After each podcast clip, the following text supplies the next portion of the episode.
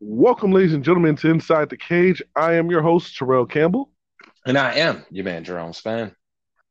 And ladies and gentlemen, this is your home for conversations about wrestling, MMA, and for this limited time, with only a couple weeks left, Jerome, what are we going to talk about?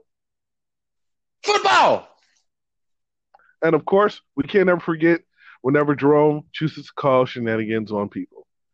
All right, ladies and gentlemen, we're going to do something different this week because the energy was high coming off of the UFC fight, but it's even higher going into WrestleMania season, which starts this upcoming Sunday, January 31st, 2021, with the Royal Rumble.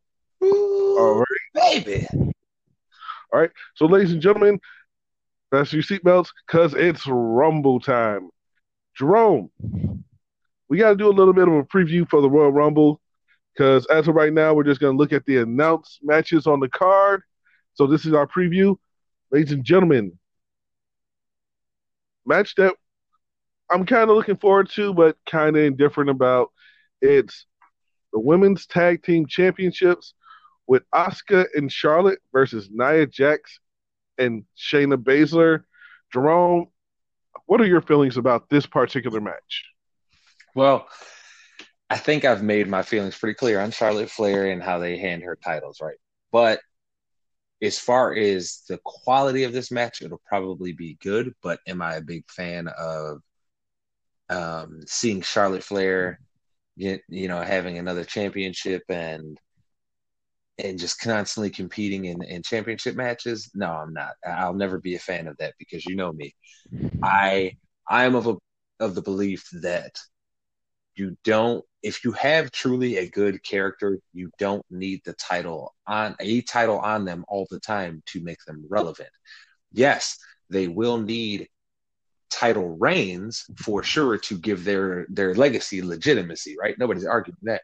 But to constantly be putting someone in that picture, it, I think it's I think it's stupid because for all the time that there was the Stone Cold and Vince stuff going on, most of the time Stone Cold was not the champion.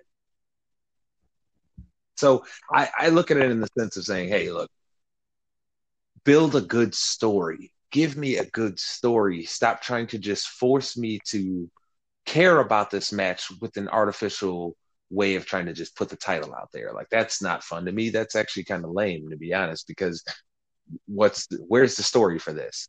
oh, you guys, we already know what's going to happen because you guys are going to give Charlotte Flair another title run, right? You guys are going to let her run and, and, bring her back with some glory, and then eventually it's going to be her right back into the women's title picture, right? So what what are we really doing here? What are we doing? What's the purpose of this match? I don't see one. Do you? I mean, personally, it's one of those things where you have you know, the champions Asuka and Charlotte versus Nia and Shayna. And this may be a way of getting the titles back on to Nia and Shayna because, in all honesty, they have dropped the ball with Shayna Baszler time after time on the main roster. Uh, her tag team title run with Nia Jax has been the thing that's been the most relevant.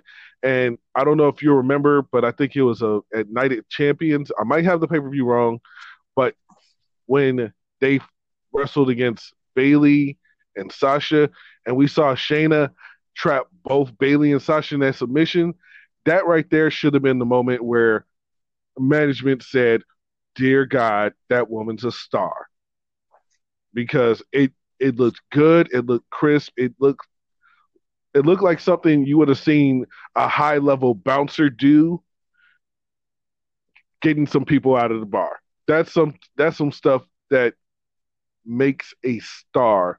And the whole run that she had with Nia, yes, they had some decent opponents. I'm not gonna say great opponents, but in the in the whole thing, she actually fell into the background after that moment. the whole Nia putting Lana through tables thing, which was absolutely ridiculous and dare I say ludicrous. Hopefully, Chris Bridges doesn't come after me for that one. But it's it's one of those things where Shayna should be a bigger star than she is, and I seriously doubt that Vince and the writing team know what to do with her. When you have a legitimate badass in the organization, you use that legitimate badass. Think about it like this: when Brock Lesnar came back from his original UFC run, they didn't book him as, oh, this is Brock Lesnar and he's going to be a tag team partner with this person and that person. No, they made him a beast. Shayna Baszler, look at her NXT reign. That woman was scary. Yes, they gave her sidekicks in Jessamyn Duke and Marina Shafir, and I'm not even going to talk about the women's Dusty Cup that Marina Shafir doesn't have Jessamyn Duke as a tag partner, which is ridiculous to me. But you had Shayna positioned at the forefront because we know, we all know about the MMA four horsewomen. It's Marina Shafir, Jessamyn Duke, Shayna Baszler, and Ronda Rousey. Well, Ronda comes into the fold. Yeah, Shayna's going to take a back step, but that was showcasing Shayna. You're talking, you had the original MMA four horsewomen all underneath the WWE umbrella at the same time, and nothing was done to connect them all aside from an NXT. You never saw Ronda just pop up at an NXT show, say, I got my girl Shayna's back. Imagine how much that would have popped the crowd at the at Full Sail or at any arena that they were doing a takeover in to see Ronda Rousey pop up and help her friend, especially when Ronda went heel. That would have been great. But this match is going to be one of those ones that, hey, I hate to say it, until the finish, it's a bathroom break. As much as talent as is as in the ring with with Asuka, with Charlotte Flair, with Shayna Baszler, you've got somebody in there who has not lived up to the potential of her last name. And I mean her real last name, of her bloodline. Look at the other people in Nia Jax's bloodline you got Jey Uso, who has been on fire this year. Jimmy Uso, when he's with Jay, one of the best tag teams of all time, the Usos. Roman freaking Reigns has finally got into the place where he should have been a long time ago, and that is the heel that we did that we deserved and that we needed. I mean, the only other person in her bloodline that can even remotely, you know, say is on that same level is Tamina. Well, guess what? Tamina was never pushed to a world title. Nia was. Tamina was. Tamina. I feel like your judgment of Nia Jax is pretty harsh. Pretty um, harsh. I'm sorry. I'm sorry. How many people have wrestled Nia Jax in the past year and been injured for weeks? Okay, but again, I no, think no, no, this, no, no, no, no. I think this is. I think this is again where where we're only considering. Oh, you're not supposed to hurt the person that you wrestle with. Well, no shit, people. But are we not going to consider the physics of all of this too? Or are we just going to just discount all the physics of what's actually going on within that ring? I'm not discounting the physics, but guess what?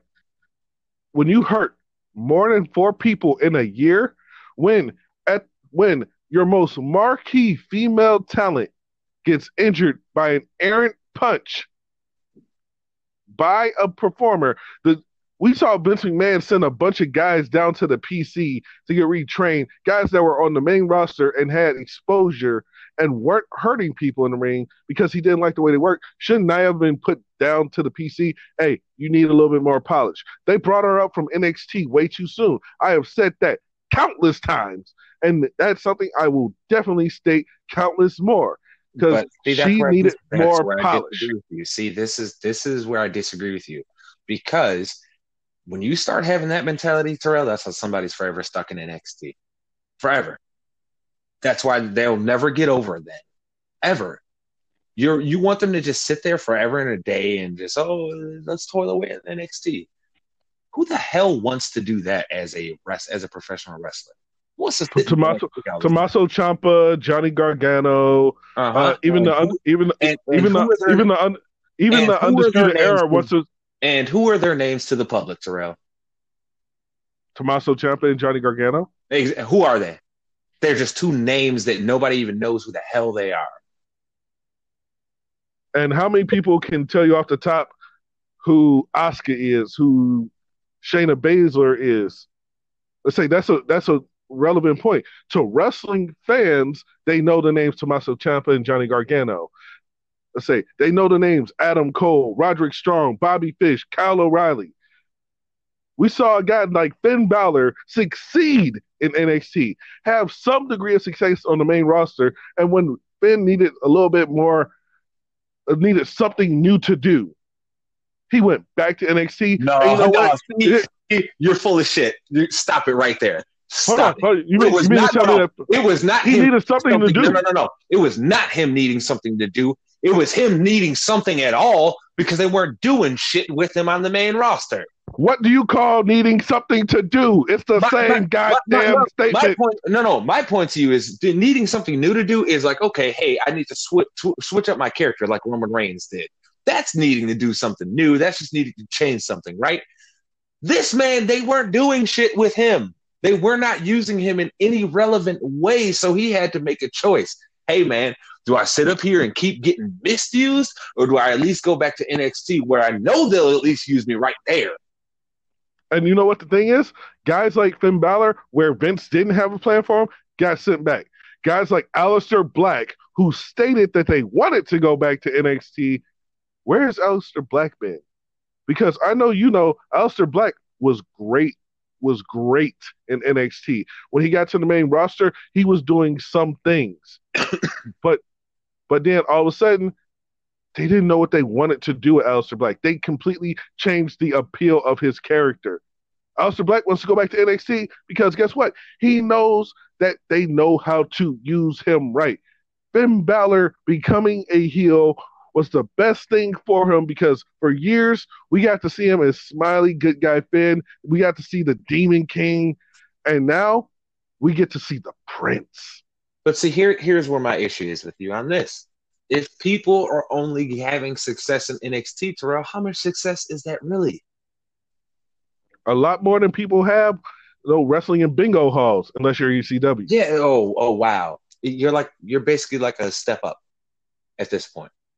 You're just a step. Oh, hold on, you're getting you're getting paid. You're getting Hold paid on, to hold on, train. Hold on, you're getting you're getting exposure on television. dude. You can get Um, exposure on YouTube. We don't need. That's not the same thing.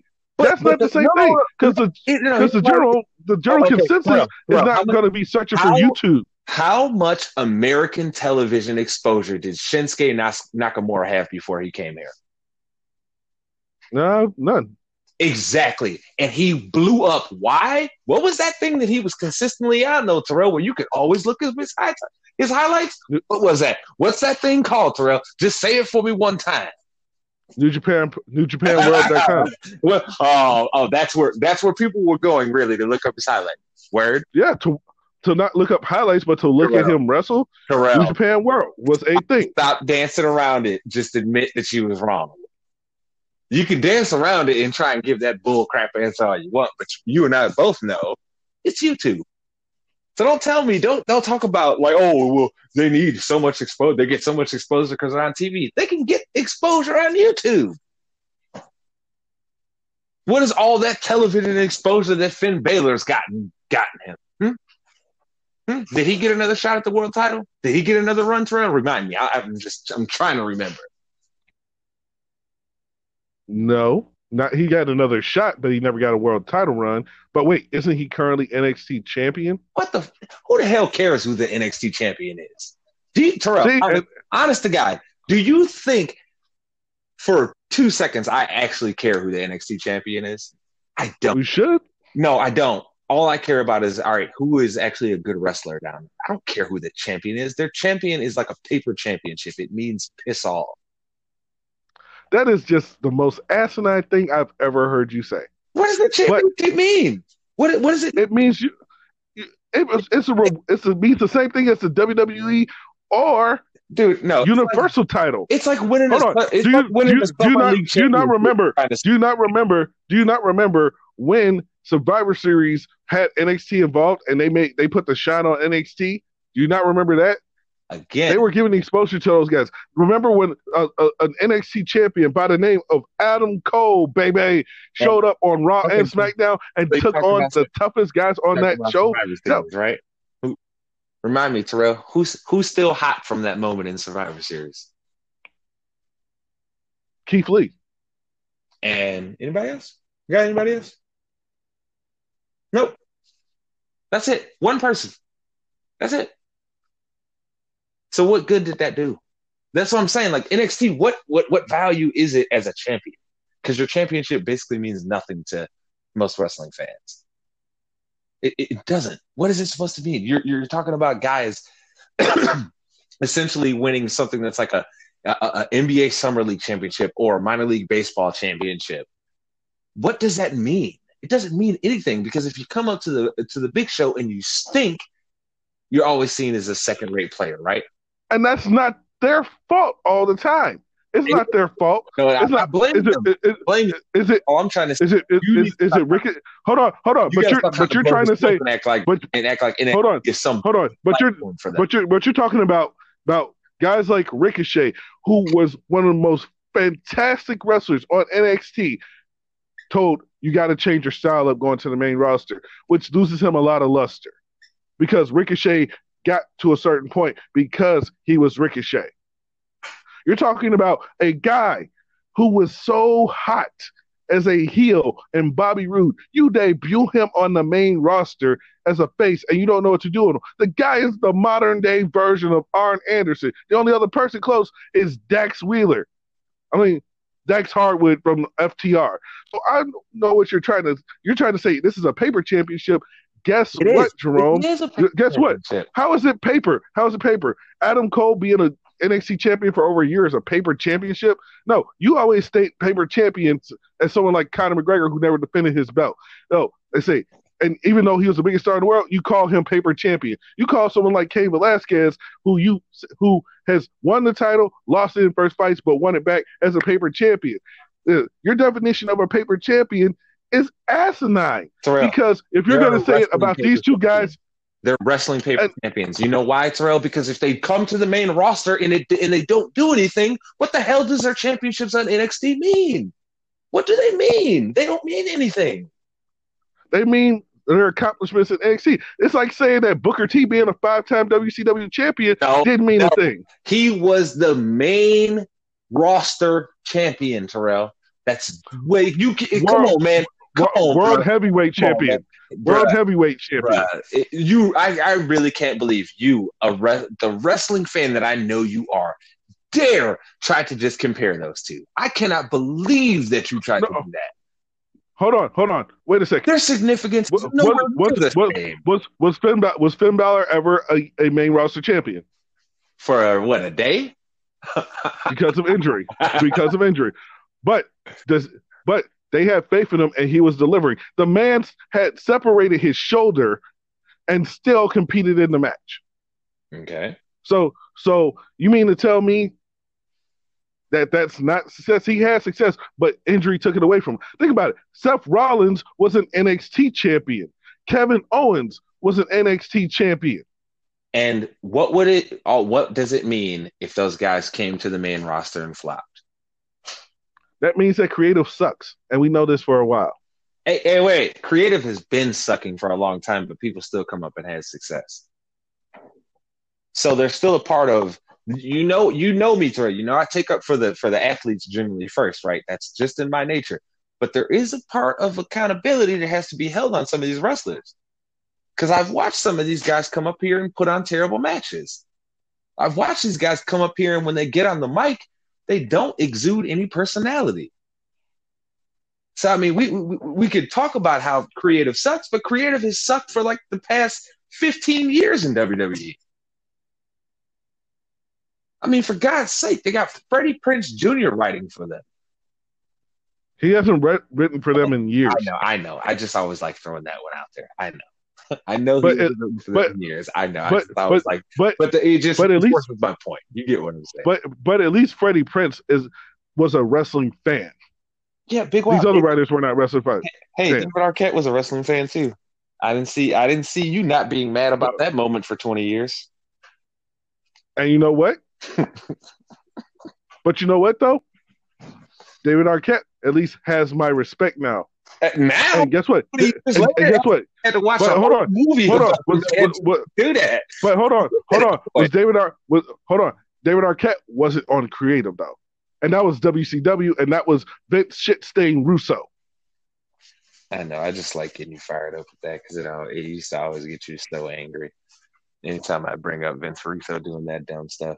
But no, ser- to a serious point though, I don't know how you can consider the NXT championship a, a true value championship. It's it's basically like at this It's, point, it's, it's, to, it's like me. calling yourself king of the Indies. That's about all that you are. You're king of the Indies. That's what Well, you actually, actually, King of the Indies is a tournament held in California. Man, if you don't stop, man, if you don't stop trying to be little with me, you It's it's it's act it's an actual thing. You can research it. It exists. Look, man, I get it, but you get my point.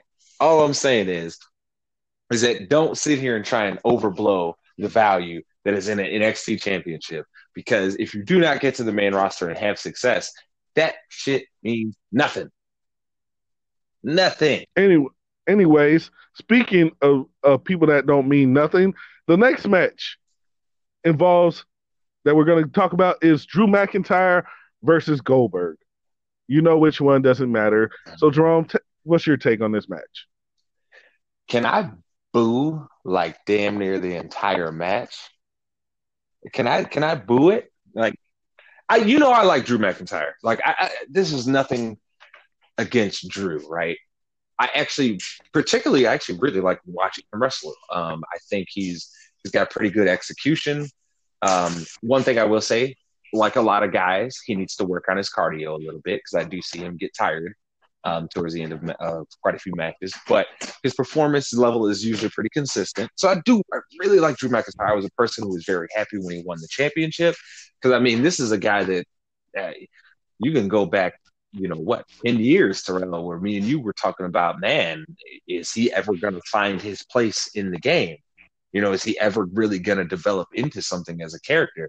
And now you look at him and he's found his rhythm as a character. He's found his complete wrestling style, you know, and, and it all works together. But then you get to that problem that he's facing Goldberg. And my issue with this is not Goldberg just overall, it's the current state of Goldberg. Because that last match that you seen between him, what was it? Him and the Undertaker, right? Wasn't that the last match that he had? No, the last match No. he had was at WrestleMania against Braun Strowman. There we go. Okay, that's what it was. Because I, that's right. I, I watched the Undertaker and him match um, after the fact that it happened. 'cause I didn't watch that event live. But yes, that him and Braun Strowman match was one of the worst things I've ever seen in my life, ever. Like I'm talking about. I wish I could take that entire match and burn it from my memory forever. It was awful. Um, Oh, oh, I, I have auto delete on Goldberg matches.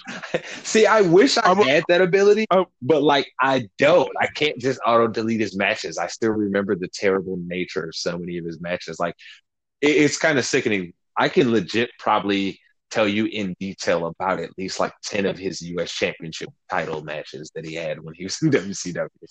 like it's it's stupid. It's stupid. There's certain people that like some of their matches are just burned in my mind, right? But my issue is just that he he is not a good performer at this point. He was never like an excellent performer, right? He was never that. Because an excellent performer is someone who has a lot of um, technical skill inside of the ring and can, and can present you a varied type of matches, right? That you're going to view. With him, it's all like the same two notes over and over. You know, my mom always tells a joke. You know, they say, well, with James Brown, you know, everybody back in their day used to call him same beat Brown because you always knew that he was going to be hitting them same beats on you, right? He's going to hit it consistently. That was his thing.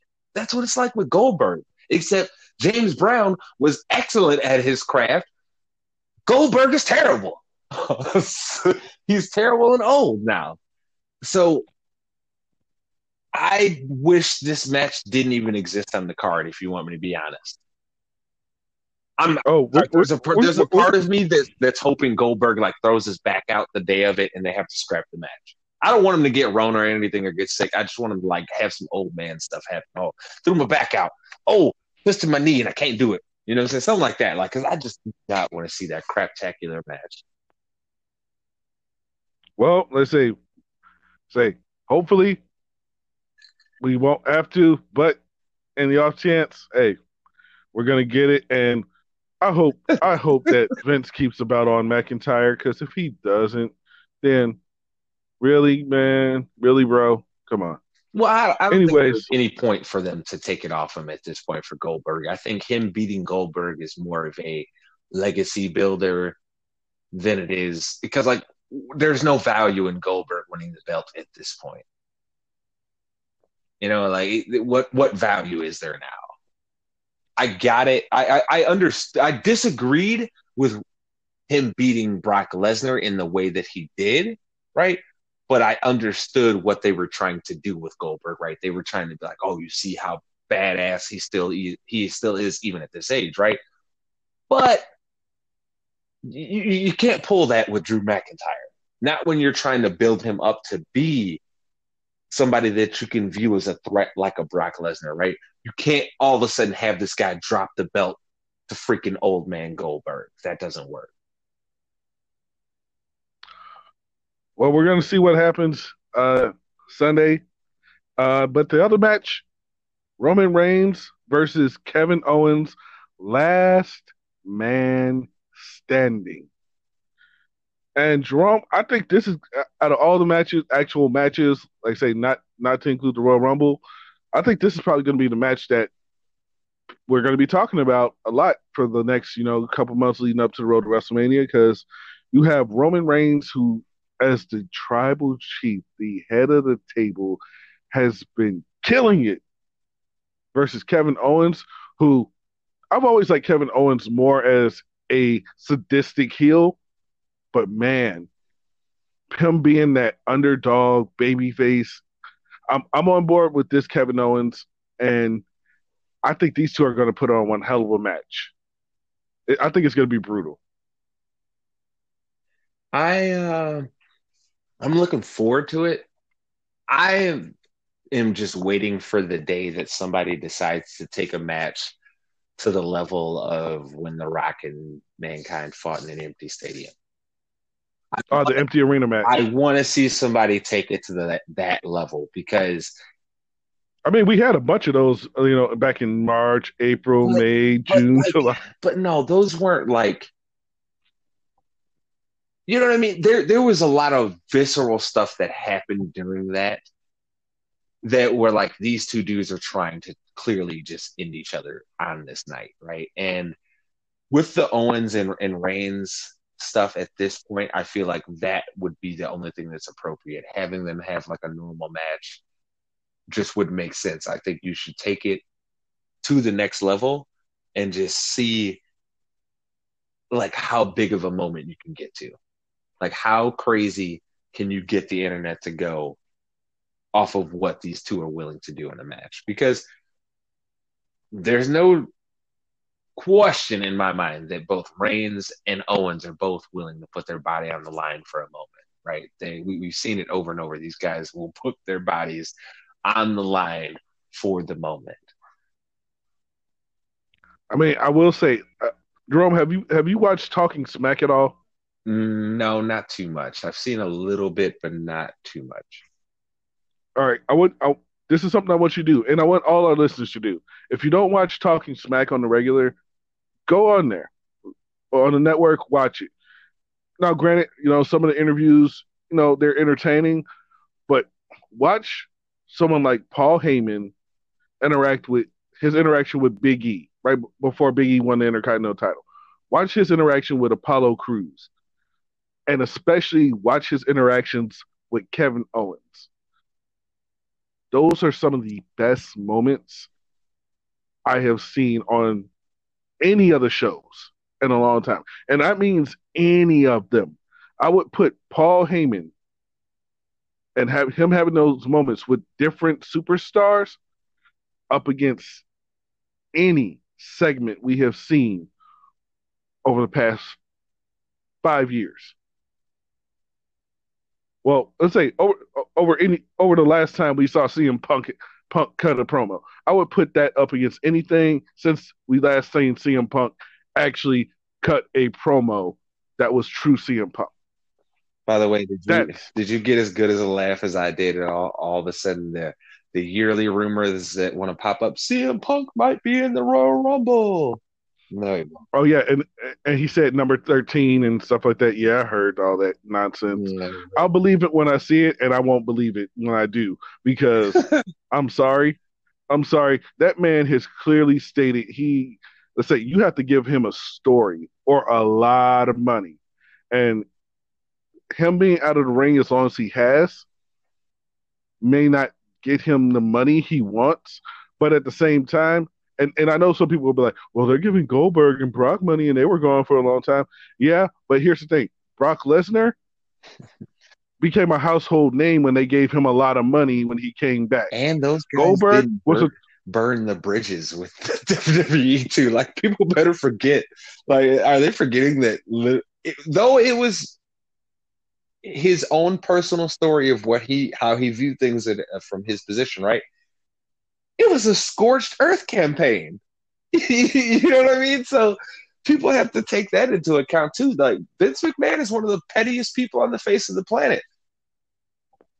His name got drugged through the mud. So did Triple H's. So did Stephanie. You think that the, all of that stuff is just forgiven now? Hell no. Then people are petty. Petty. People better ask but they better ask how long it took uh, Bret Hart and Vince McMahon to make up, and them two was making crazy money together.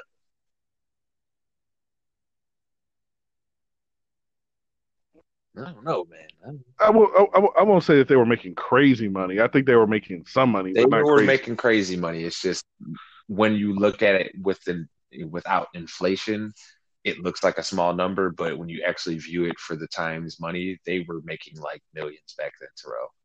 When they were having that run, they were making millions, dude. Millions upon millions of dollars at that time. Bret may not have been seeing millions, but I promise you, Vince was.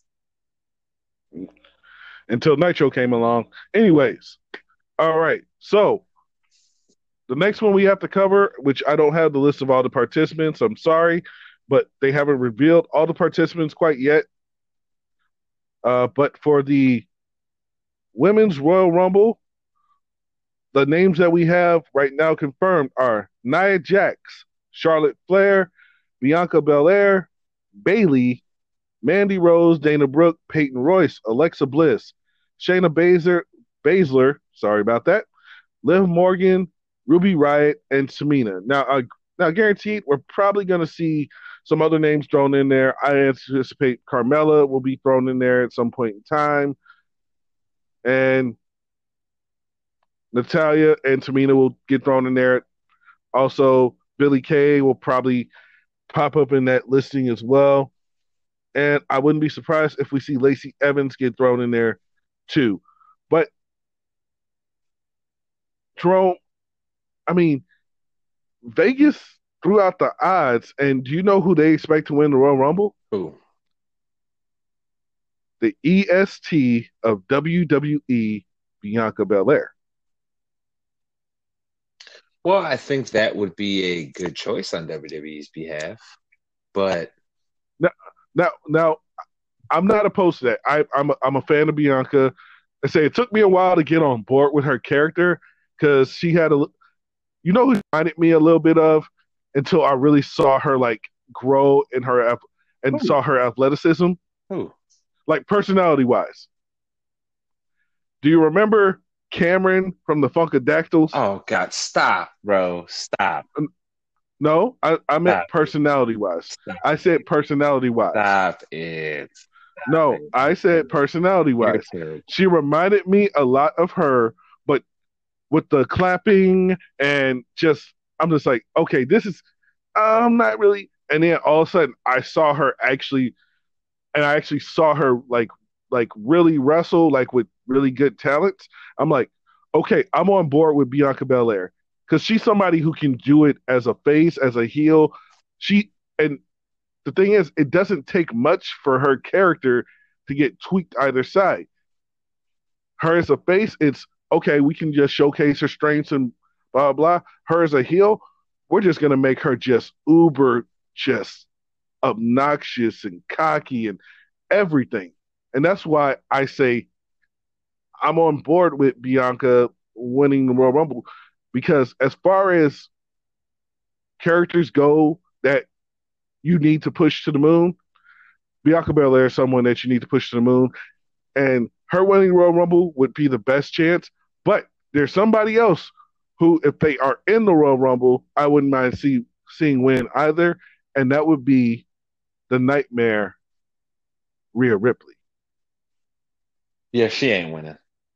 Rhea Ripley ain't. Nah, that ain't happening. Why, why wouldn't you let Rhea win? How can I say this? Um, it's not me not letting her win. I just know how WWE operates. If they're going to make a choice to put somebody on, they're going to do it with the person that they could probably sell more t shirts with. And it's no fault. It's not saying that Rhea Ripley is a bad wrestler. I'm, I don't want it to be taken that way because I actually think she's very talented. I think she's very good at her craft, right? But, but I know how WWE operates. There's always a part of that making the decisions so they can try and sell more T-shirts. And Bianca Belair's got more more personality, and she has more of an ability to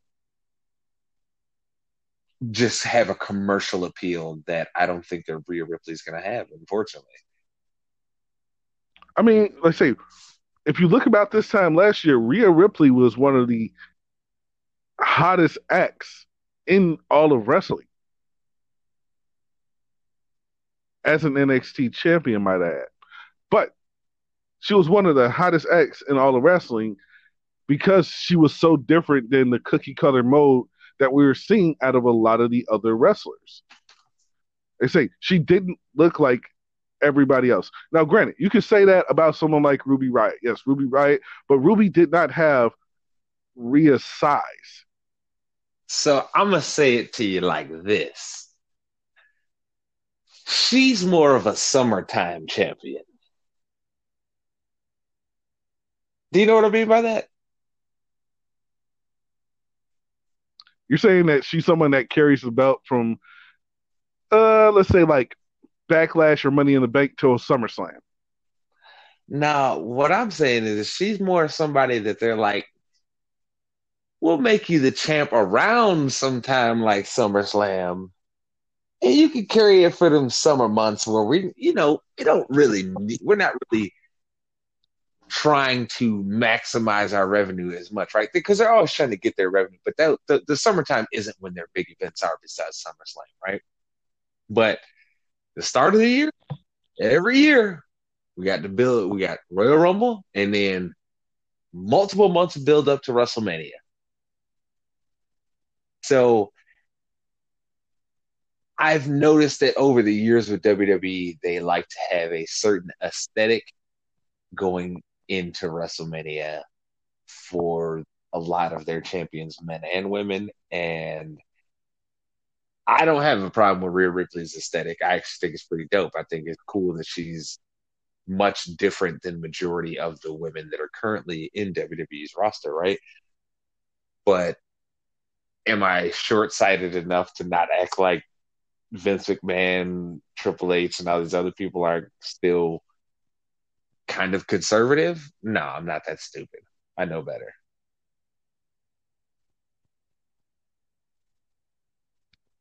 I mean, you got to think. Rhea did was supposed to have a big WrestleMania match with Charlotte mm-hmm. until COVID hit. Yeah, and they did have the match, but like I say, just imagine They say Rhea on that big stage in that stadium though. They say they were pushing her towards a towards a certain spot. But who really benefited from that match though? COVID. But no, I'm just saying, like who who benefited from it? What from the actual from the actual match? what- what no is- one really benefited. exactly? No one no one benefited from that match because here's the thing. The problem is is that I think if it was not for everything going on in the world, Rhea would have been booked to win that match I don't think so. because I, I, I think she would have been booked Lying. because because because think about it. Why would you take a young upcoming star and bury them to Charlotte Flair? Hey, Say, Rhea, they Rhea, giving Charlotte Rhea's, belt when they don't need to?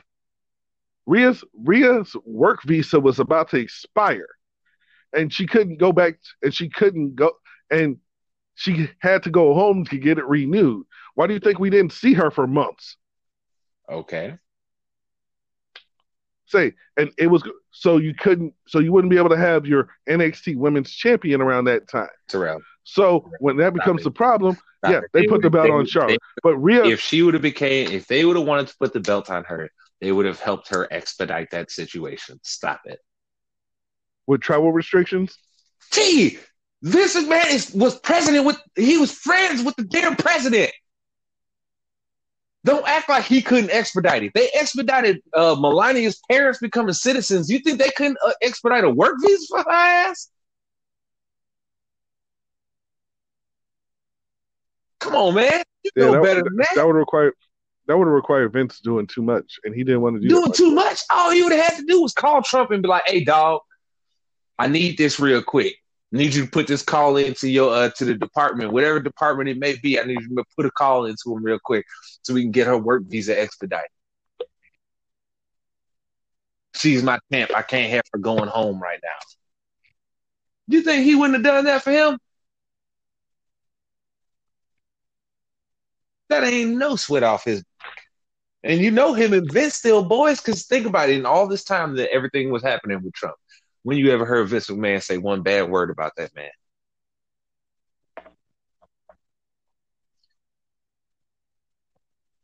You can't think of one, can you? No, I can't even tell you last time I heard Vince talk. Wasn't it like a couple of months ago when he came? Didn't he come out? No, damn, that was longer ago than that. Holy crap! Oh, oh, oh, oh, wait, it was it was for the Undertaker's thing, but that that's something no, no, that doesn't really count on. I was thinking more so like him coming in and talking and being like involved in something that was going on. Yeah, no, it's been yeah, it has it has been a minute. But think about it though, T. Like he could have he could have thrown Trump under the bus. He could have disavowed himself from him. But what happened? His wife still ended up going to work for the organization, and they still donated their money to that man. As I said, T, come on, man. He helped put the pressure on the on the people in Florida with Vince to get them to be able to get back to work as quick as they did. A work visa ain't shit to them. you talking about the damn president of the United States.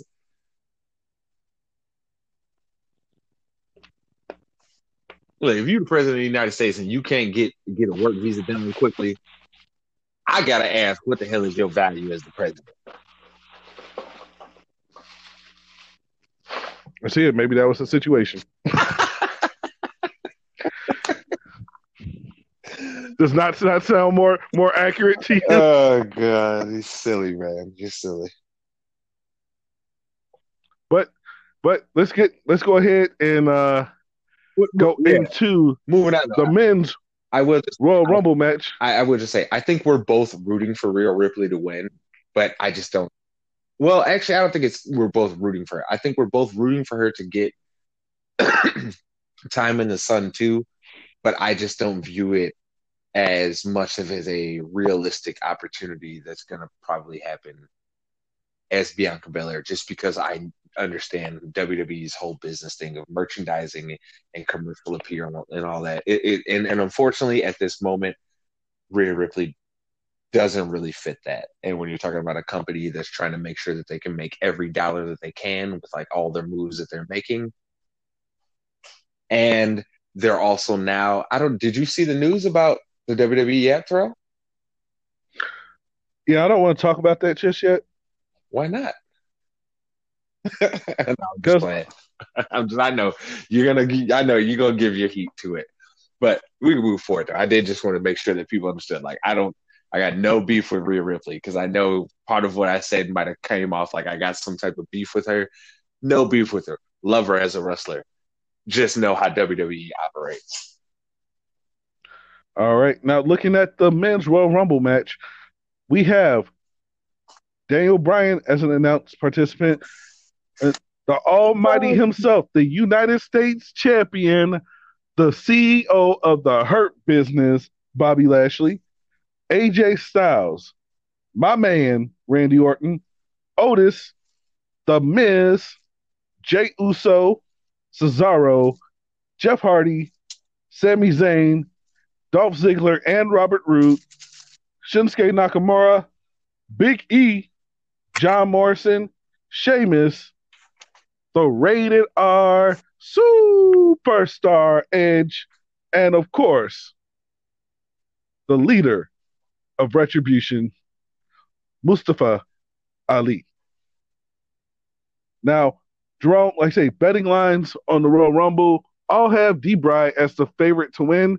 That's a uh, but what's your what's but what's but what's your take before I tell you something that's been going through the grapevine on the internet? Why, why I don't understand something. Why the hell would Vegas pick Daniel Bryan as the betting favorite?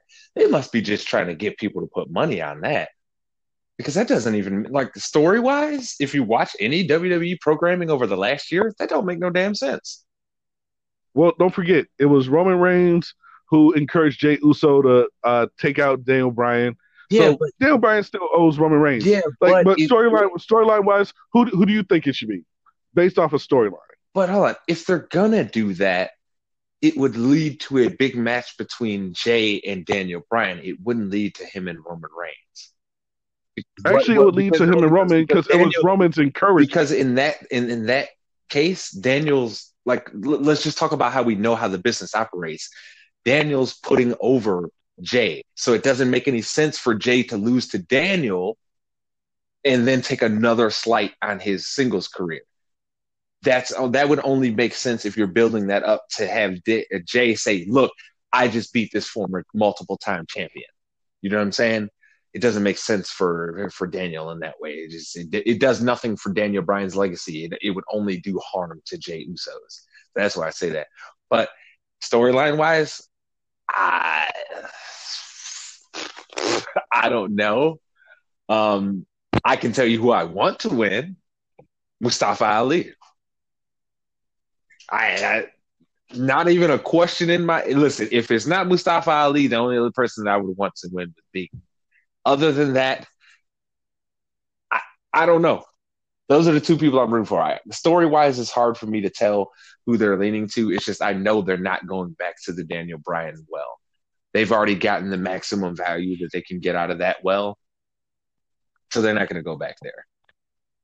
Especially because they're not even going to get to have the the live crowd pay off for that. So like, nah, they're not going back to that well.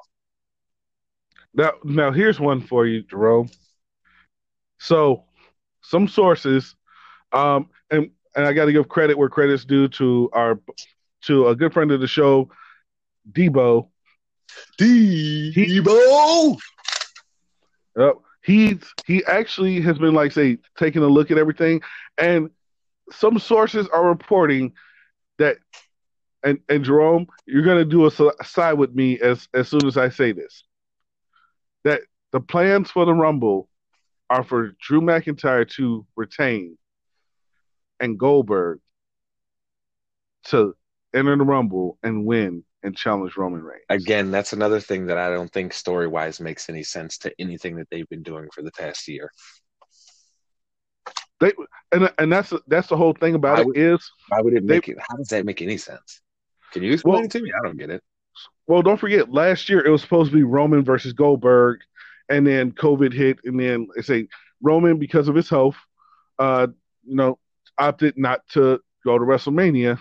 So they've been kind of poking the bear with each other back and forth ever since Roman came back. they say since around like say September timeframe, Goldberg's been kind of poking that bear, and then like right before he challenged Drew McIntyre for the Royal Rumble match, well for the match at the Royal Rumble, he was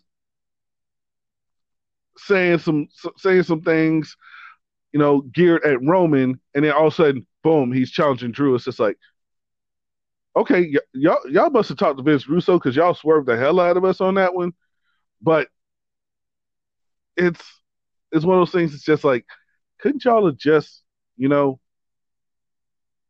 thrown it to thrown it to Goldberg anyway, or had him and Roman do it at the Royal Rumble instead of wasting the WrestleMania with Goldberg? I'm sorry, I'm sorry. You've already wasted wasted one WrestleMania uh, match with Goldberg as a champion when he shouldn't have been. Don't don't waste the fiend. Let him lose to Goldberg. Must be out the doggone minds. But Look, I, if you want to talk about wasted, like one of the biggest wasted things over the past 20 years, they have just been wasting the fiend. They have just, oh my goodness. Like, I don't understand. When you let him turn to the fiend, he should be going crazy, dominating people. And it's like over and over there. It's like every time they, it's like they convince themselves to do it. And then right at the last minute, they're like, nah, we can't go through with it. it drives me insane, man. Drives you insane. It drives me bonkers. Oh my goodness. Bonkers. Doom, doom, doom, doom, doom, doom, bonkers. All right, let me stop before Disney tries to sue us. For real, for real. And, and, and just remember, like I say, Disney, if you do want to sue us, we ain't got much. So I mean, you're not gonna get much. So I mean, why sue us when you could just pay us and make it better? But I'm just saying. Anyways, I'm saying, saying ESPN, need, ESPN needs some analysts that actually know about MMA. You know, not just Ariel Helwani, but you know, so uh, some people with a different take and I actually mean, have look, backbones I mean, the, and won't get banned nice- by promotion. It would be nice if they had somebody because I mean Stephen A be looking tired, man. He out there working hard, baby. You know what I'm saying? I can I can do that for you, Stephen A. It's all good. Stephen A. looking tired. Ariel Helwani knows what he's talking about, but at the same time, I'm sorry, Ariel Helwani. Have you noticed that since he's gotten like more comfy with the UFC, he's like lost his edge? Yep. He's like complete. I used to really like him because he had like the edge and he was willing to ask all the hard questions. And like it seems like now he's just like he's happy being one of the guys almost. And I don't mean to insult the man, but like he used to do really great reporting and now it just seems like all he is is just an interview piece for you for UFC and a propaganda piece for them basically. Yep. And and that's why, I like say, any to any of our listeners, we have stated before. Hey, guess what? The UFC can ban us. Hey, guess what? WWE can ban us. Hey, us. But we watch. They can't re- control what we report on because this is not. This is not. They say this is not us trashing trashing them. This is us analyzing what we are seeing in, as fans. And guess what, Ariel Helwani? If you have a problem with what we say, guess what? Hey, I can do a Skype call. Jerome can do a Skype call. We'll say what we need to say to your face, and you can have DC there to to try and defend you. Because guess what? We know in a fight, Ariel, you ain't gonna do nothing. I mean, like I say, I mean, like I say, in a in the whole fight situation, you and DC gonna come out That's not back. why you hold on. Ariel.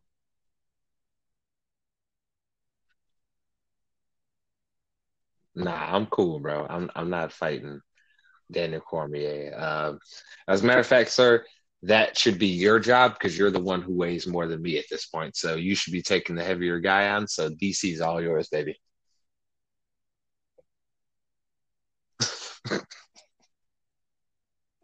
He's all yours.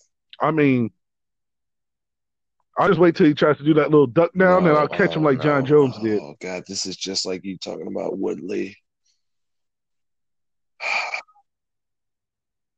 Hey, I'm not saying I would whoop Dave. Cormier. You're I'm just saying I'm trying to catch the that opening, just that bah.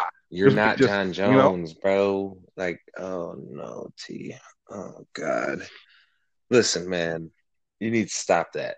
Okay, you are Well- not fighting Daniel Cormier. You are not fighting Woodley. They would, but they would both mop you up.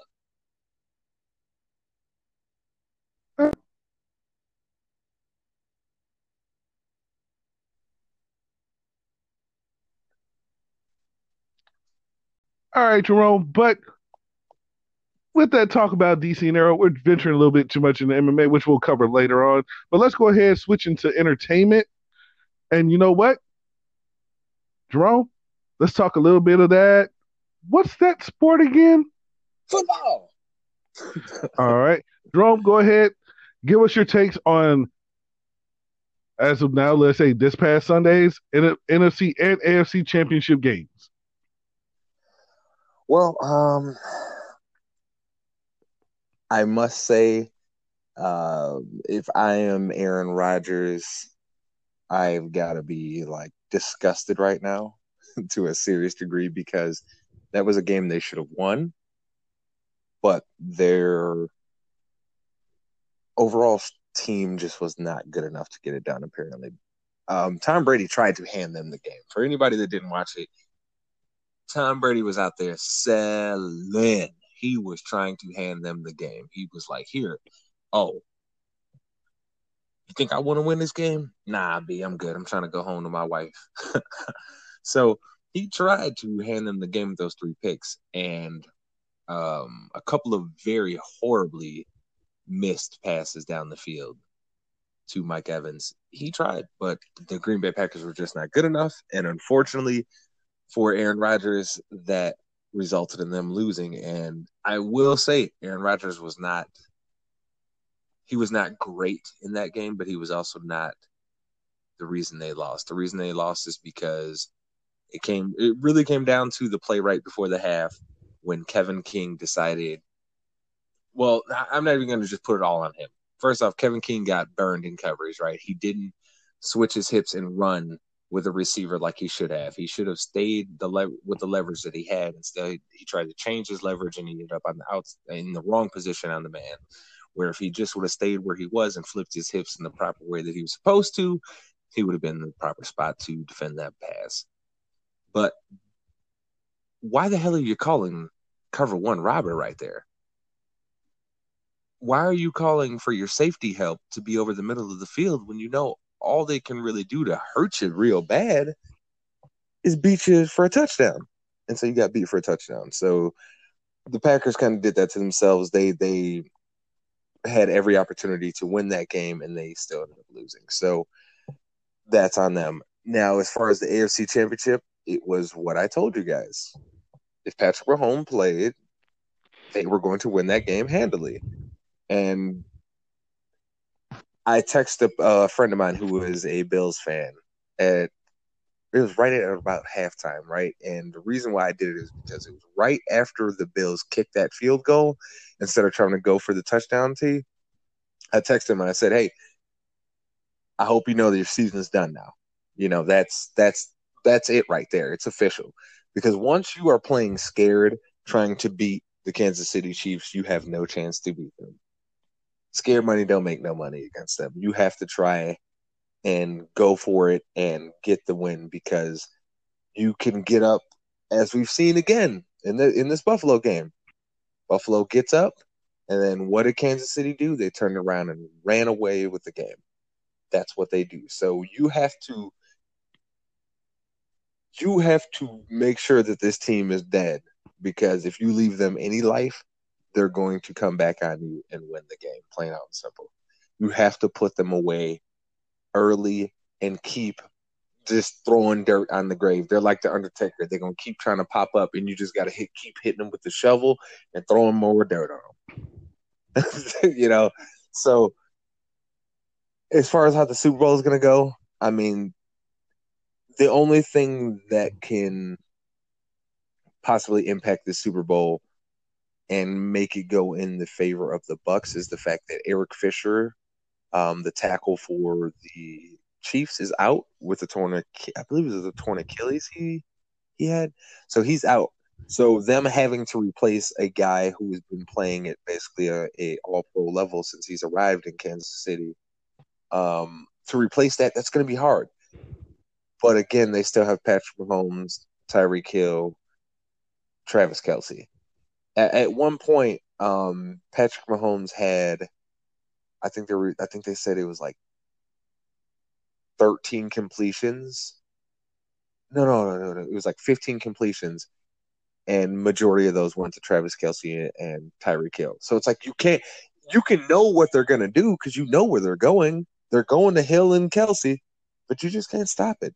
The only way that you can ever stop that is if you were able to do what the Niners did in the Super Bowl for about three quarters last year, which is be able to consistently get pressure with four rushers and have seven guys who are really, really, really, really good in coverage. But as we saw in the Super Bowl, if you don't score a bunch of points while you're doing that, they get to rally on you and then you end up losing anyway. So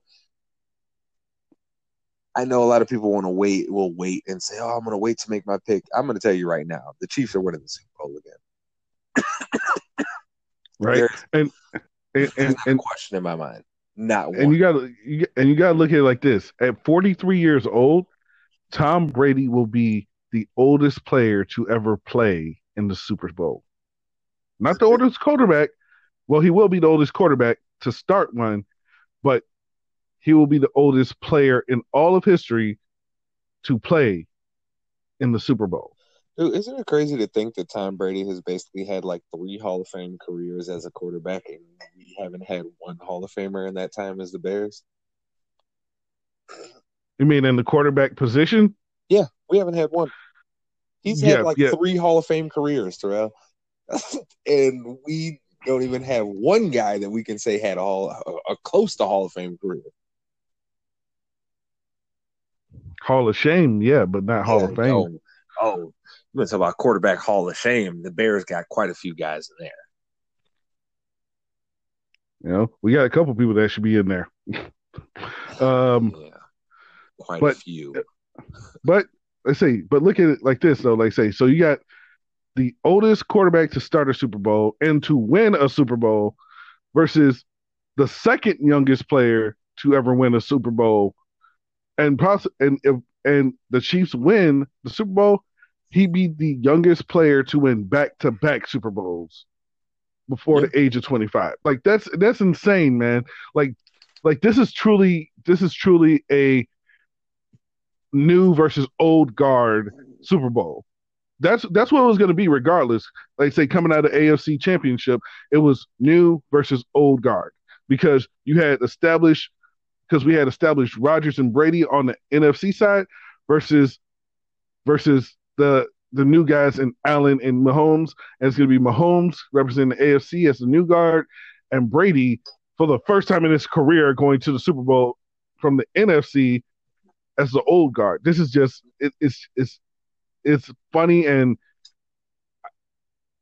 I don't really have the words to express like how I'm surprised and with this whole situation. Like that, it's it's just interesting to me because when you have because we always talk like we always talk passing the torch like new guard versus old guard in re- in retrospect to like fighting and wrestling and stuff like that and in sports you do see that uh, like say in, in basketball we do see that a lot baseball not necessarily so much but in football we see the established guys consistently keep doing it. And then we'll get like some young upstart pop up and, you know, challenge for the throne and get put down. Well, Patrick Mahomes, if if I had to if if I had to make make any statement, and I know one of my friends, Jess, is gonna hate me for this statement, but it, it's the best analogy I can think of right now.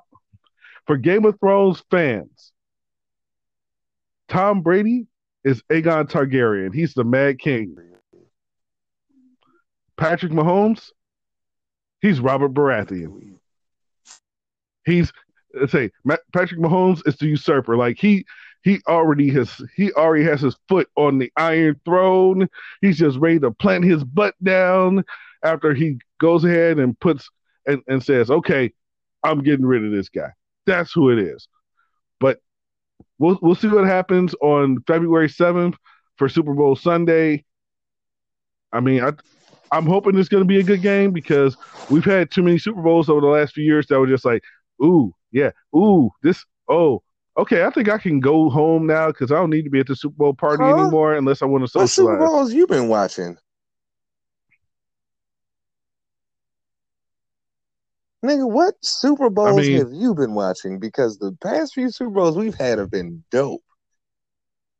You tripping? I mean, You high I, right I'd now? say last year's was good. I'd say last year's was good, but they say the one that, but the one with the Rams Bruh, and the the only one Patriots. that hasn't been like a great game. Are you forgetting what it was the Super Bowl before that? The, you, are you talking about what the Eagles and the Patriots? No, the Super Bowl before that was twenty-eight to three. Remember when they came back on the Falcons? Yeah, and I don't, and I didn't consider that like the first And- half. It was just like, okay, this is a Falcons game. The second half, it was the Patriots game. The- like that to me does not constitute a and the, great the, football game. Patriots and because- the Patriots and, and the Eagles had a good game, and the Patriots and the Seahawks had a good game. So I, I don't know what you're talking about. Beyond that Rams, I said I'm. beyond that Rams Patriots, every other game has been highly entertaining. You said every other, so Oh my. Anyways. goodness.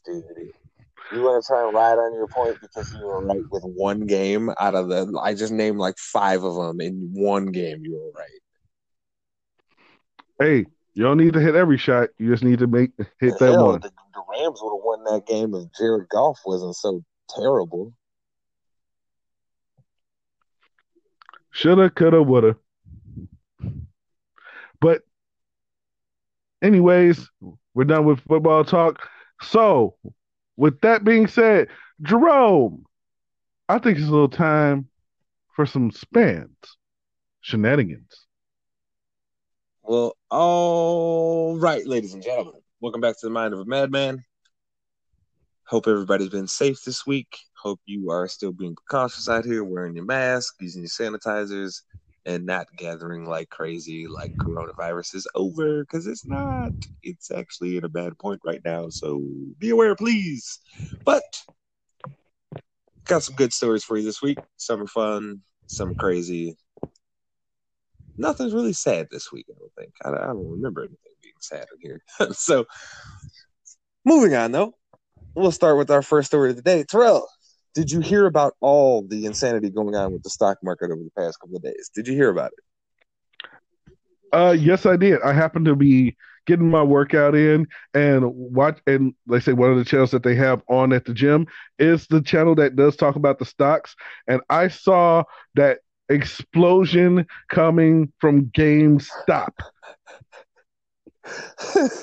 Which is, oh my god, it was so apropos for what's actually going on. But regardless, for those that don't understand what was happening, essentially short sellers were they were basically pro- counting on GameStop GameStop's demise. If you know about short selling, a lot of what it comes down to is like you're betting on somebody to end up crashing and burning majority of the time, and that's how you end up making your money. Well, essentially, what happened was was that everyday people decided to rally themselves up and you know go after a hedge fund and the money that they have. And they thought they had a very smooth plan to do it which it was smooth at first but what wasn't accounted for was the fact of the matter that um yeah these guys have like extremely extremely sophisticated art- artificial intelligence working for them and they figured out a way to get around it. So for everybody out there i hope you sold before the price dropped out on you. Because uh yeah the price has dropped out. And that though was um Robinhood freezing you know some of the purchasing and selling that was going on of the of the stocks which we could talk about that being dirty. That is a whole other conversation for itself. But essentially, yeah, looks like some people have finally figured out that there may be some ways to get a little recourse off of these hedge fund billionaires that are just betting on everybody's failure anyway.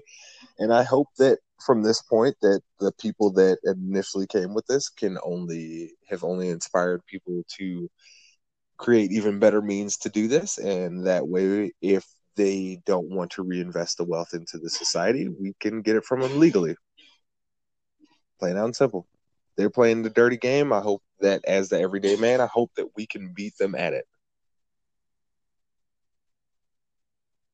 But moving forward here, we got uh this week Deshaun Watson finally officially put in his trade request with the Houston Texans.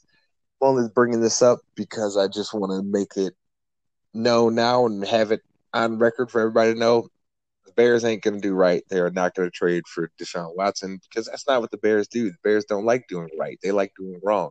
So what we're going to end up doing is getting a broken back Matthew Stafford, and he's going to end up getting hurt for us next year, and it's going to be an extra, an extra clown show. you see, I caught myself, T. I caught myself. I wanted to say it. You know, I did. You know me. I wanted. I wanted to say it.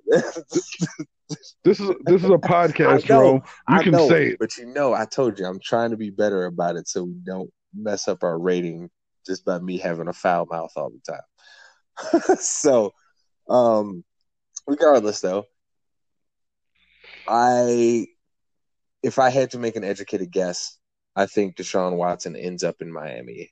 They have the most assets to offer the Texans, and they also are a place that he would like to go to. So, if I had to take an educated guess, I think it's going to be the Miami Dolphins, which sucks for me as a Bears fan because the dude that should have been our quarterback all the time, all along, when we have a chance to trade for him, we're not going to be able to get him because we don't have the assets. Double kick to the balls. Awesome. But it is what it is. Uh, just wanted to touch on this again. Another study has came out and showed. I know I've I I've touched on this. I don't know how many times in shenanigans, but I'm just going to reinforce the point again. Another study has shown playing violent video games does not influence you to have more violent behavior. At this point, people, I think we just need to start accepting that if people are violent, it's a combination of first off, they're messed up in the head. Second off, their environment that they grew up in made them partially that way. And a lot of these people are just enabled to be that way. So let's just call it what it is. They're a-holes. Okay? Plain out and simple. But it is what it is. But again, violent video games, you know, all that stuff we heard in the 90s. But what about the children that we still hear now? All that nonsense. What? Why did why, why did all of a sudden I just hear Reverend Lovejoy's wife got to say You that? got the reference. I'm glad you understand. but yes, it's just nonsense. You know, it's all a bunch of nonsense. So just know that. Pay attention to, you know, just pay attention to your kids more so they won't grow up and be such a-holes when they become adults. Because you want to know something? An a-hole kid probably going to turn out to be an a-hole adult. Plain out and simple. But moving forward, I just want to bring this up again. I know we just touched on this in, in the football point, but Tom Brady is about to play to try and win his seventh Super Bowl in my lifetime. The Bears have only been to one Super Bowl in my lifetime. This is ridiculous. Technically two in your lifetime. Uh, listen. I, that first one, that first Were you one, alive? That Were first you one, for all Were intents and you purposes, alive? doesn't even exist to me. Uh, listen, Were know- you know alive? That doesn't mean anything. I was alive, but I, I have no memory. I wasn't a football fan. I had no investment in it, so it means nothing to me. All this talk of the '85 But- Bears. But I don't but care. was- I don't. I'm not living in 1985. I have no memory of 1985, homie. Only memories I have of the Bears is But- painful ones. Rex Grossman double pump fake, throwing away my Super Bowl. but weren't Man. you alive? Missed me with that. Moving on, the Atlantic, the Atlantic Ocean seems to be getting wider. Um, they have figured this out basically, you know, through satellite imaging and through, you know, just studying landmass and through some logs of, of ships traveling. But essentially, as it seems, that the Atlantic Ocean is actually getting wider. It seems as if the um, the crevice that contains the ocean, for lack of better words, right, has gotten wider in between the point from Europe to America. Kind of crazy. Earth is still shifting, Earth is still growing, and that's absolutely insane that it is still shifting at so much of a point that you can actually measure that the distance of the Atlantic Ocean has gotten wider. Pretty insane. Uh, moving on here, though, we've got uh, a story about a local hero coming home. Old Candace Parker has decided to sign with the Chicago Sky and come back home and finish out her years in the WNBA playing for her hometown team. Those that don't know, Candace Parker grew up in Naperville. She played at Naperville Central. I saw her play there. Um, to this day, for my money, she's my favorite women's basketball player of all time, and she's always going to be my goat. I know some people will give their arguments to whoever they want to. She's my goat for women's basketball playing out in Civil. Um, so I'm happy to see her come home. I can't wait till we can all kind of get past this coronavirus stuff. So I can actually go to some Chicago Sky games and go see Candace Parker play live again because, without a shadow of a doubt, like I said, she is my favorite women's basketball player of all time. So, and that's no slouch to my second favorite, Diana Taurasi, or my third favorite, Sue Bird. It's no slight, no, no slight at them, but Candace Parker's that goat. Which both of them played, which both of them played in Russia for a former KGB. Man, listen, there's a bunch of there's a bunch of people on Chelsea Football Club that play that play for a Russian agent that works for Putin. What are we talking about? I said former KGB. Bruh, agent. If you're a former KGB, you might as well just say you're KGB. What are we talking about? hey, on. But I say, come on. Hey, hey! I was listening to it. I was listening to a separate podcast, and I'm just like, okay, those, both of them, both of them played on the same team. There was like, they were like the, they were like oh, the yeah, '90s no, Bulls over in Russia. They were over there. Stupid. um, and they and they and and the and the saddest thing, and I'm sorry, Jerome, I know this is shenanigans. The saddest thing about women's sports is how much that they had to go to a different country to get paid. Oh yeah, actual. It's value. stupid. It doesn't make any sense. It, it, makes no sense with how we do things. And and part of the issue here, I don't want to dive too far into this because I know we've also discussed this at length on on the show before with um, you know the this the just the differences in women's salaries just in general society playing out in civil right it does not make any sense though that these super high talented athletes have got to go overseas to make their money when literally if we just did better promotion here more people would watch. The reason why part of the problem that a lot of these women's leagues have had is that the major sports networks hadn't been covering them properly so they weren't becoming a sticking point in people's minds. That has started to change as of late as of the past like three or four years but um, we still got a lot of work to do on that. Like a whole lot of work. A lot of people could learn from the NBA and how they're doing it because the NBA, all of the players have all also taken an active, um, an active approach in making sure that the WNBA is promoted and that these women are now getting the shine that they should get. So we can learn a lot from that. Hell, it's it's amazing. A lot of things that the NBA does, we could learn a lot from in society. Just being honest. But not to get hung up on that point, because I know we could go on for days talking about how society is really screwed up with that stuff. Don't want to get caught in the mud though. Moving on, there was an ultrasound, Terrell, that managed to restart two comatose patients' minds. So these patients had shown, without getting too far into the details, just a general synopsis of this for you here is that these patients had essentially been brain dead for all intents and purposes, right? Um, they had been laying dormant in the coma. Uh, machines had been keeping their bodies alive. Well, after they were doing this, it's a specific type of ultrasound. I can't remember the exact name. Please go read the article. The article is out there. Literally, all you have to do is type in ultrasound restarts to coma patient's brain. It'll come up for you. But essentially, it restarted their brains and it started showing signs of life again. How much life?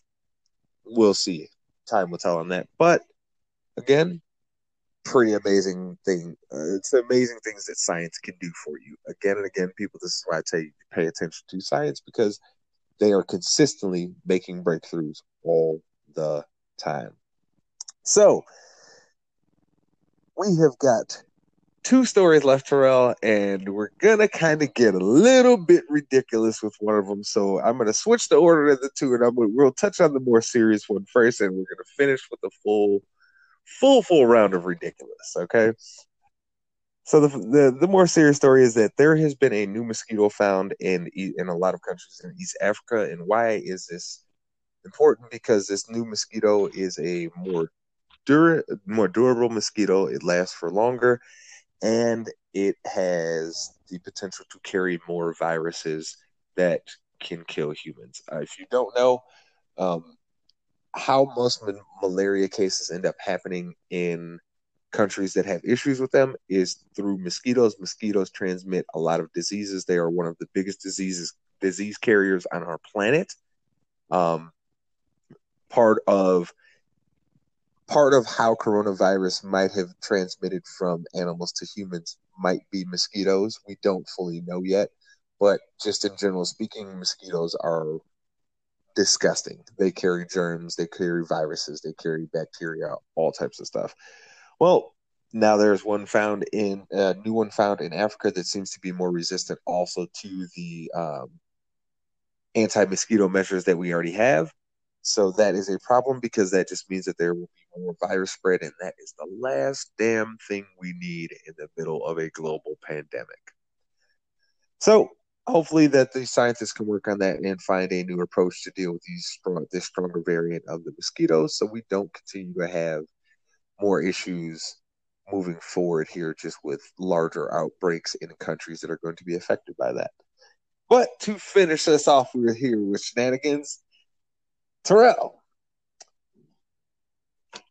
So, yes. did you hear about the new way that China has to test for the coronavirus that is actually found to be more accurate? Did you hear about this, Terrell? No. so, Terrell, let me ask you this: How do you think they have to test? they have to test you with this more accurate test. What's your best guess? With an ear, ear swab? swab? That's okay. That, that that that's a fair guess. That's actually you know pretty damn good guess. You know that's pretty reasonable. But no. So what I feel this is going to be absolutely disgusting. The last week, China came out and let everyone know that their new test that is much more accurate comes from wait for it an anal swab that was going to be my original first guess, but I'm like, no, they never go. Nope. I was right and wrong at the same time. yes. So, um, yeah, basically, you know, I don't need to get into the finer points of it, but it is exactly what it sounds like. If the more accurate test that has been developed for coronavirus is an anal test, where they have to swab your your anal region there and not just like the outside people. I'm talking about they got it. I read the article; they have to get up in there. so, yeah. So, neck, neck, yeah, keep your butt hold yeah. tight. Well, people, with that being said, I just want to always say to you, as I do each and every week, please, please Stop paying attention to the Kardashians, man. They don't give a damn about your life. They don't care about you or your family. They ain't gonna help you out in hard times. But you know what will?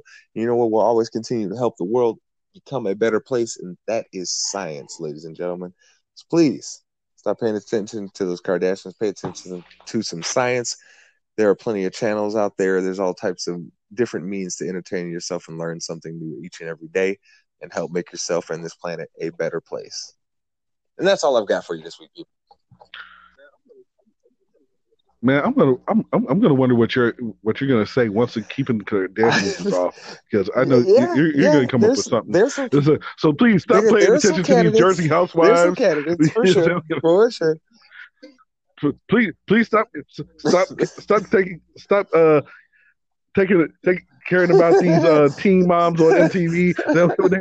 I'm like, I'm, I'm, I'm waiting for that moment. But anyways, sure. ladies and gentlemen, ladies and gentlemen, that was Span Shenanigans, and also since we just since Jerome just called shenanigans on a bunch of people, I'm going to call shenanigans on the god doggone WWE for doing for making the deal with Peacock.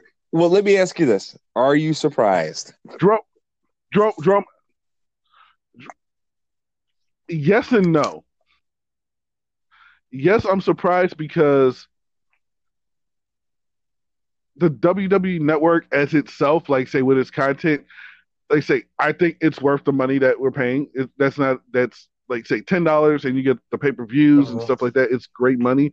And like say, they're, and they're not getting that advertising money like they normally would um, from doing a lot of that stuff. But no, I'm not surprised because now it's on a streaming platform that will put more eyes to it because we know people that, that are going to have the WWE network are typically your more outright hardcore wrestling fans, not the casual fans fans who like turn on a Monday Night Raw here and there, but like you're talking about the people that want to go back and watch Raw from 1998. You're talking about the people that want to watch old Nitros, stuff like that. People that want to go back and watch like world class championship wrestling from Dallas in the 80s and early 90s. Like that's the kind of stuff that you know. That's the kind of people that want that would normally buy the network. But them put going to Peacock, I mean, I'm gonna get fired for this one. I already know. I'm gonna lose my job when I say this. If anybody in my job ever hears this, they're gonna. They, I'm gonna get fired immediately. I already know this. Um, you text it to me and let me hey, say it's, it, man. It's, we don't need you getting fired. I, they can't fire me. you know what I'm saying? They can't fire me. I can say whatever the hell I want. Comcast don't pay me shit. yeah. Hold on, yeah, ladies and gentlemen, give me a second. I'm gonna text. I'm gonna. I'm gonna message not, Jerome, but I'm gonna not, say let's not risk your job putting something on wax because I, I, can just say it and listen. They can't hold you accountable because these are my words. They have no proof. Hey, he's texting it to me, but they're my words. How do you guys know I'm not reading off a script all the time here? I sent I, I, sent it to you in, in the form of a messenger on Facebook because I can mm-hmm. access that a little bit better while we're recording. Uh, this would be good. but yeah, ah, you know what? I don't. The hundred percent Peacock is a trash app. It is. The, it, yes, the, and you know why it's trash? Because no matter what you watch, no matter what tier you have, there is commercials everywhere. Perfect example. I have the, you know, I, I have the Comcast cable. Guess what? You they tell you, oh, you get Peacock Premium, but what they don't tell you is you get commercials. Yay! Woo! like this sucks. This sucks. I don't come to watch stuff on apps for commercials. I don't. They say, say, why do you think so many people go with Hulu with no ads? Like people who are just like, no, hold on, I'm getting a deal on this Hulu. I'm getting, I'm it, paying four dollars a month for Hulu with ads. Hey, they, that's that's for them. They're catching a deal. But hey, if you're paying the normal base level Hulu, which is seven ninety nine, and all of a sudden you're just like, you know what? I need to go ahead and I don't want these commercials. I'm gonna do the non-commercial one for four dollars more. Most people like, I'll, I'll be the first one to admit I was actually trying to binge watch some binge watch How I Met Your Mother, even though I rage quit that show, but it was for a trivia event. So leave me alone, people. Um, but when I was binge watching it, I didn't Charlie have the Sheen no stuff. ads thing on. Charlie Sheen wasn't on How I Met Your Mother. He was on uh, Two and a Half Men. Well, I don't know. Listen, I didn't watch either of those shows. So. No, no. I, Oh no, How I Met Your Mother. How I Met Your Mother oh, had Patrick show with him. Okay, but why did you rage quit it? Yeah, but but oh no no. Here's the thing, I rage quit it at the final episode. That's not see. You made me break. You see what you did? I mean, good all show, and you made me break. That is not rage quitting, okay? That is not. You want to know what rage quitting is? it's me when I tell people I literally stopped watching The Walking Dead because it became the same craptacular crap every week. I rage quit that show. I stopped watching that in the middle of a season. That's rage quitting. You watching the show to the very end is not rage quitting. Get man, you have, get the hell on with that. Oh, Hey, oh, I didn't, I didn't watch any reruns. Oh, oh my goodness! You still watch the whole show. That's right. You already gave you. You already Because gave I them wanted the to know who the mother was. Actually, I did not because I always watched them. Mhm. Let's say Which on like means- Hulu or something like that. a Which couple means you gave after, them a rating in a Ah, different never way, lied. which is called another count to their view. anyways but yes anybody and, and and and do you know who the people eh, but do you know what what having wwe on the peacock app is? It means you're gonna have people like having that on the peacock app like as a part of it. Now i understand that march 18th that's when everything's going down. My wonder is is there going to be a wwe app or is it just going to be WWE on Peacock? Because, in all honesty, I'm sorry, I don't want to be sitting down watch, watching the Broken Skull sessions and have a commercial come up. I don't, I, I don't, I don't want to be sitting there, you know, catching up on NXT UK and a commercial pop up. Now, granted, yes, there are some commercials that happen in some of the wrestling programs, one but that's those- for their own But products. this is one of those unintended blame them for that. From coronavirus, man. And and the reason why I say this is bec- because think about where WWE was right before coronavirus hit, right? The app was still kind of in fluctuation. You know what I mean? They they had good subscriber numbers, but not great. You know what I mean? They were striving to try and get to great, but they hadn't quite hit there yet. Like they were they were trying their damnedest every week every month running different deals and specials, right? Just trying to get their subscriber count up. And then coronavirus hits you in the face. And now the quality of your product is affected and your ability to convince new subscribers to purchase through your live events is now severely diminished because not only is your televised product worse, but now you're you don't even have a live product for the most part. You know I'm saying? Like like it, it's live in the sense that you're live on TV and nothing is, is you don't get to do cuts and everything like that. But it's not the same live effect, which is a big part of the whole selling thing with WWE, right? Which is how many, you know, for for every great wrestling moment, you at least have one fan shot that goes along with that. You know what I'm saying? Yeah, yeah. Let's not talk about fan shots because the last Jericho cruise, everybody thought it was Well, the WrestleMania I- 30 listen, guy. I just want to point something out to you. Okay. You did yourself no favors letting that weight sit on you for a while. Okay. As your friend, I just want to point out that your boy was telling you for a while to uh cut out. Now, if you would if you would have started cutting it out before then, you wouldn't have got mistake as that nigga. That's all I'm saying. That's all I'm saying. Now, I also will say racism, racism. Don't I? I'm not this this this including that. I'm just But, saying but mind you, racism for sure. but but mind you, but mind you, mind you, it was the second cruise, not the first cruise. The second cruise that it happened on. So I've been on the first one, walking around. No one thought I was that guy. The second cruise, that's when everybody I thought I was him. And I was roughly about this. I was roughly about What the same way both cruises. both cruises. The first one I was bald. The second is. one I There actually it had is. uh fade. There it is. You just said it. You just gave it gave it away. You know how this racism works with all black people look like. you know how this works.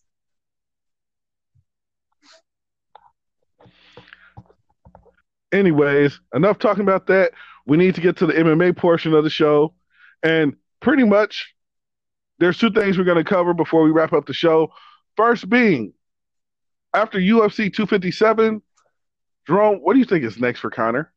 I mean, we know he's going to be on a medical suspension because he ate those, because he was eating them leg kicks from uh, Poirier on Saturday. But retirement. Who's his what? next opponent going to be?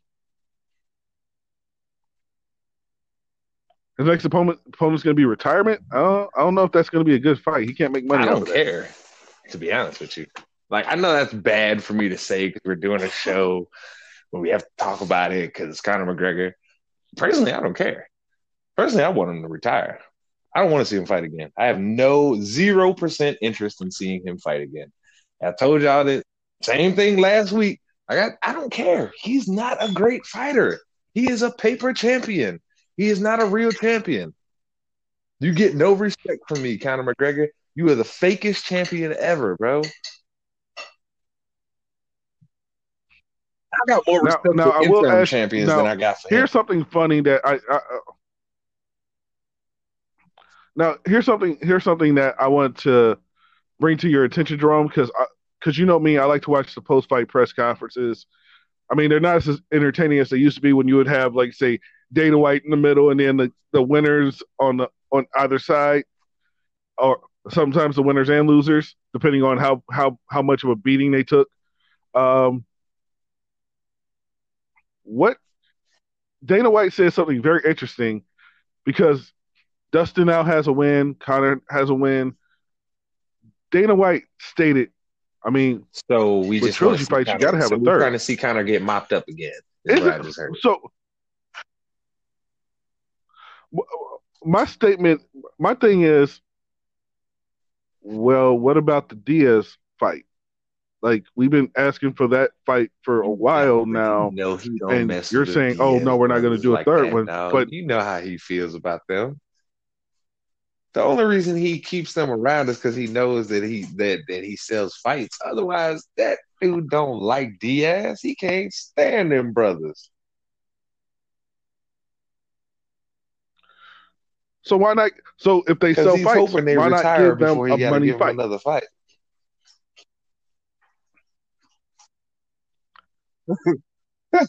yeah, that probably won't happen. Those guys are, like I say, regardless of not fight, regardless of not fighting all the time, those guys are still in tremendous in, in tremendous shape. Like people forget the Diaz brothers are triathletes. Like, like as much as they smoke, those guys are in incredible shape. They're triathletes. Those guys are never out of shape. They just, like I say, they're always in shape. They're always training. So it's one of those things where you may see a fighter roll off into the sunset, but they're not training. Like I say, we, we know Conor, we know for the better part of when Conor stepped away in January, he, he was enjoying his money and, you know, you know, and doing other things, but he wasn't, I, I, he wasn't actively into the gym until, okay, well, I'm going to start training again, even though I announced my third retirement in like the last two years. So, but regardless, like I said, I just thought that was kind of funny because he kept saying, saying we don't want that trilogy fight, we don't want that trilogy oh, fight. Yeah, well, I mean, we got to finish out this trilogy. His, it's because it's his ridiculous. cash cow lost, and he needs to try and get his cash cow a win real quick. Mm. But, but so so you don't care what's next for Conor. I think the I, I think the next fight for Conor really needs to be either Justin Gaethje or Mike Chandler.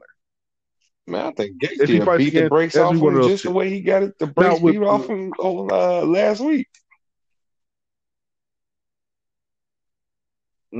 Now, now here's the thing though. With me saying that, after last week, Chandler looked really good against Dan Hooker, and Poirier looked great against Conor. The question is, what's next for Poirier? What's next for Chandler? Because we even said it last. We even said it in the last show. This looks like it's like a mini tournament that the winners are going to face each other for the title.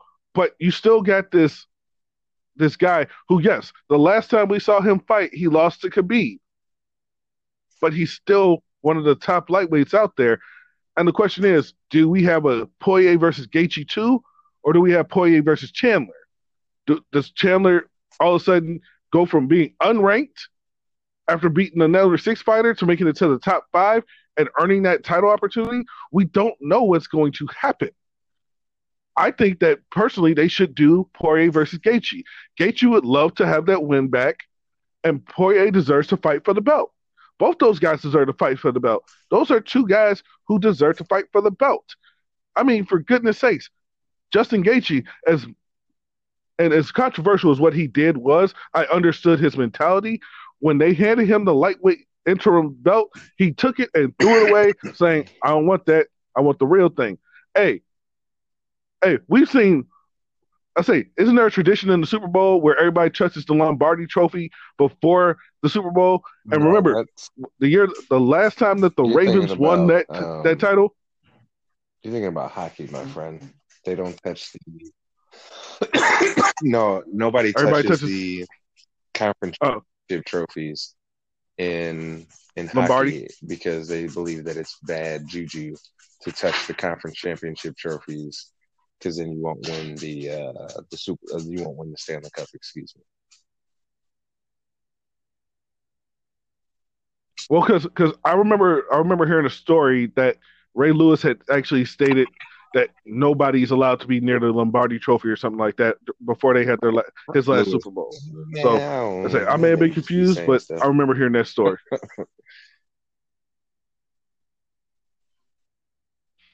oh no, it was his teammates. Um, but yeah, so it's one of those things where I get where he's coming from, but at the same time, it's it, it, it's kind of disrespectful to other interim champions because guess what?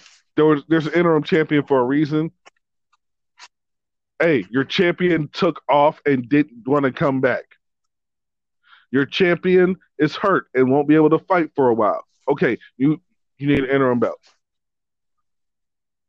Well, sometimes the interim champions defend their belts better than the, the actual champions.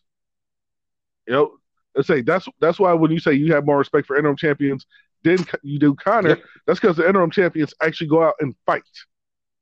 Conor, Conor, Conor in Ireland and America Nope, not has one. never defended a single title. He's fought for them, he's won them, but he's never defended the title. And any Conor fanboys out there saying saying, "Oh no, but he's the double champ and blah blah blah." Okay, you're not a real champ. It's it's like they always say, especially in fighting, not so much in, in other sports because you can because you go through, like say, you go through seasons, you go through weeks and weeks and weeks and weeks and weeks building up to winning that championship, and you are the champion of that league. But in sports, you are not a real champion until you defend that belt. And Yeah. every fighter will tell you the same thing. So, so you can walk around saying, "Yeah, I won a championship." Oh, how many times did you defend it? And they'll be like, "Well, you know what? I lost in my first defense." Well, you defended it at least. Hey, the, the other guy, the other guy was better. Conor McGregor. Oh, how many times did you defend it? Defend? What I didn't that? defend that thing. Wait, does that mean I walk in there and I'm introduced as the champion and I could lose the title? Oh, I don't know nothing about that. That's that's news to me. yeah, about that. I didn't know that thing, such a thing existed. I knew other people would put their titles on the line against me. I, I didn't know other people wanted me to actually put my belt on the line. But, anyways, let's say that's aside from the point. Uh, say we got we, the lightweight division is looking really exciting, and I'm actually looking forward to a lot of these cards coming up. Um, one of which is going to be uh, Blachowicz versus Adesanya for the light heavyweight title, which I'm not sure how I feel about that one, but we'll d- dig into that one uh, as we get closer and closer to the fight. Another one is Miocic versus Ngannou, and I mean, there's a couple other fights that are coming up that I can't remember all all of them off the top of my head, but we're gonna, but we'll we'll address all of them when they get closer and closer.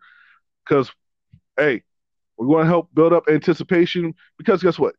As critical as we may be of the UFC, as critical as we may be of WWE, as critical as we may be of AEW and any other fighting and wrestling product, we are still fans at heart.